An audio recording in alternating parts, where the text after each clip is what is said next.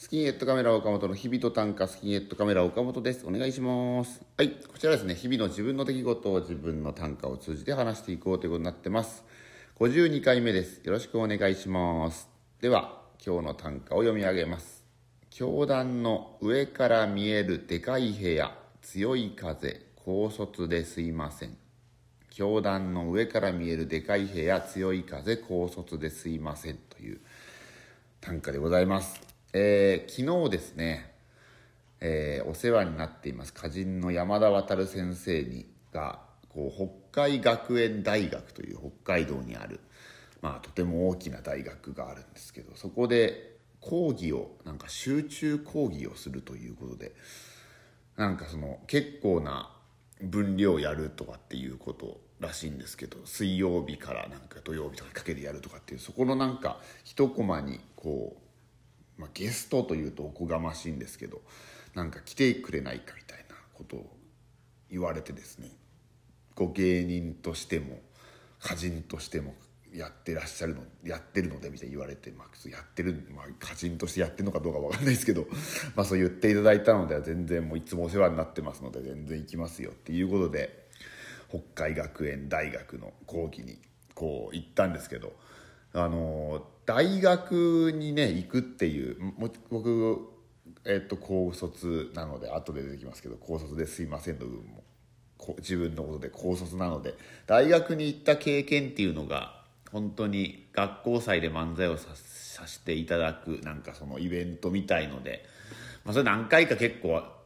ね10回ぐらいは多分あるんでしょうけどこうなんかちゃんとキャンバスを歩いてみたいなことは、まあ、あんまりないのでなんかそれがまずこううわこうドキドキするというかでかいもうでかい一つ一つがなんかでかいっていうかね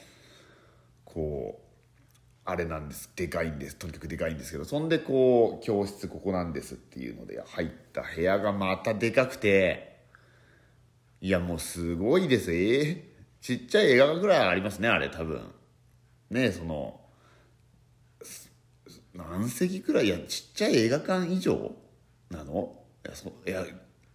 やめちゃくちゃでかくて。そんでこう集中講義みたいのでまあその受けてる人が20人弱くらいなので席はもうあれどれくらいあるんだろう？300どこで300もないのかな？むちゃくちゃあるからそのなんか結構大きい部屋でこうその20人くらいを前にこう山田先生が喋り出してゲストで来てくれましたとかって言ってもらって短歌の話とかあと漫才のなんか短歌と漫才でどういうふうに作り方違いますかとかなんかこうあとなんか作ることの何かを作るっていうことのなんか意識のこととかをなんか一丁前に喋らせていただいてそんでなんかその講義受けてる方の短歌作った短歌を見てとかっていうのをやったんですけど山田先生が水曜日から講義をしてるっていうんですけども初めて水曜日にから講義を受けて水木金とかで3日間くらいしか受けてないのにねその短歌を作ってそれもまた面白い短歌がねあってねすごいなっていう感じで見てたんですけどそれをやってる間ねずっとこうか風窓をね開けてるんですよ。多分エアコンとかがなかったのかちょっと暑かったんで窓を開けてるんですよ。ものすごい強い風でカーテンがもう窓際のカーテンとかがもうボワンボワンこうしかもでかい部屋だからカーテンもでかいからもうすごい躍動感一旦もめみたいな感じになってんですけどそれをね僕は今日土曜日から参戦してますって感じなんですけど山田先生と他生徒さんたちは水曜日から1日本当に5時間くらいずつやってるらしいんですよ。水曜日5時間木曜日5時間金曜日5時間とかでやってってるから。もう多分それが当たり前になっていってるから別に誰も触れることがないんで僕が急に触れたところでいやこういうものこの集中講義はこういうことでやってるってみたいな空気になりそうだったからあの触れれなかったんですけどものすごい強い風でカーテンが舞うわ舞うわそんでね窓際に一人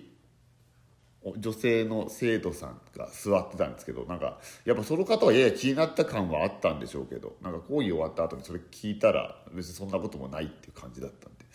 僕だけ気になってたんだなっていう。初めて初めてですかやっぱりそのでさ後でその高卒ですいませんっていう部分は高卒だから大学の講談になんてもちろん教壇になんて立ったことないからそんでいつも思って専門学校でも授業させてもらってるんですけど専門学校出てないのに専門学校で授業やっていいのかみたいな僕がやっていいのかみたいなのが常にあってでその大学となるともっとねその臨時でしかもただのゲストとはいえなんかこう皆さんに語るべきことがあるのかとかって思ってそんでまあもちろん初めての大学の教壇だったんですけどそのでかい部屋と強い風の印象が強くてねとにかく。なんかこう これからもし大学でああいう機会があった場合に確実に思い出すのはあので強い風でかい部屋もそうですけどそれ以上に強い風を思い出すんじゃないかなと思いましたけどでももうなんかこうね芸人としてはそういう大学の講義に立つなんてことはなかなかまあコミュニケーション講座とかとかって言うんだったらあるのかもしれないですけどなかなかねこうバカみたく売れないと YouTube とかでね又吉さんとか西野さんとかがなんかこう卒業のなんか制する大学の生徒さんに喋ってるみたいな動画はありますけどなかなかああいう機会はないんで。でもねこう短歌っていうものをやることによってなんかこう結構そ教育とはなんか多少ね近いとこにあるようになるんで。聞いたらなんか人文学とかっていう人文学文学ん？文学部の人文学人っていうのは人っていう字なんですけどそういうの僕全く分かんないからなんか人文学ってものをなんか聞いて説明をなんか多少受けたんですけどいまだに分かってないからねそんなやつがいいのかと思ったんですけどまあその 嘘は言わずありのままはしゃべしゃべれたのでまあとにかく楽しかったのはとにかく楽しかったですね。そのなんか短歌の話をさせてもらってそれをなんかね聞いてくれてしかもなんかそこで作ってとかっていう。あと僕がこう幻冬舎プラスさんで小さい不幸を短歌にしてみたみたいなやってるんですけど僕の不幸を短歌にしてみましたってやってるんですけどなんか小さい不幸でも短歌を作ってくれて皆さんそれを見させていただいてうわこう楽しいなんかこういう広がりが今後あるととても嬉しいなというのでなんかちょっとなんかそんな活動もなんかちょっとできたらいいなとかって思った次第でございました。はい。では短歌をもう一度読みます。教団の上から見えるでかい部屋強い風高卒ですいません。はい。ではまた次回お会いしましょう。さようなら。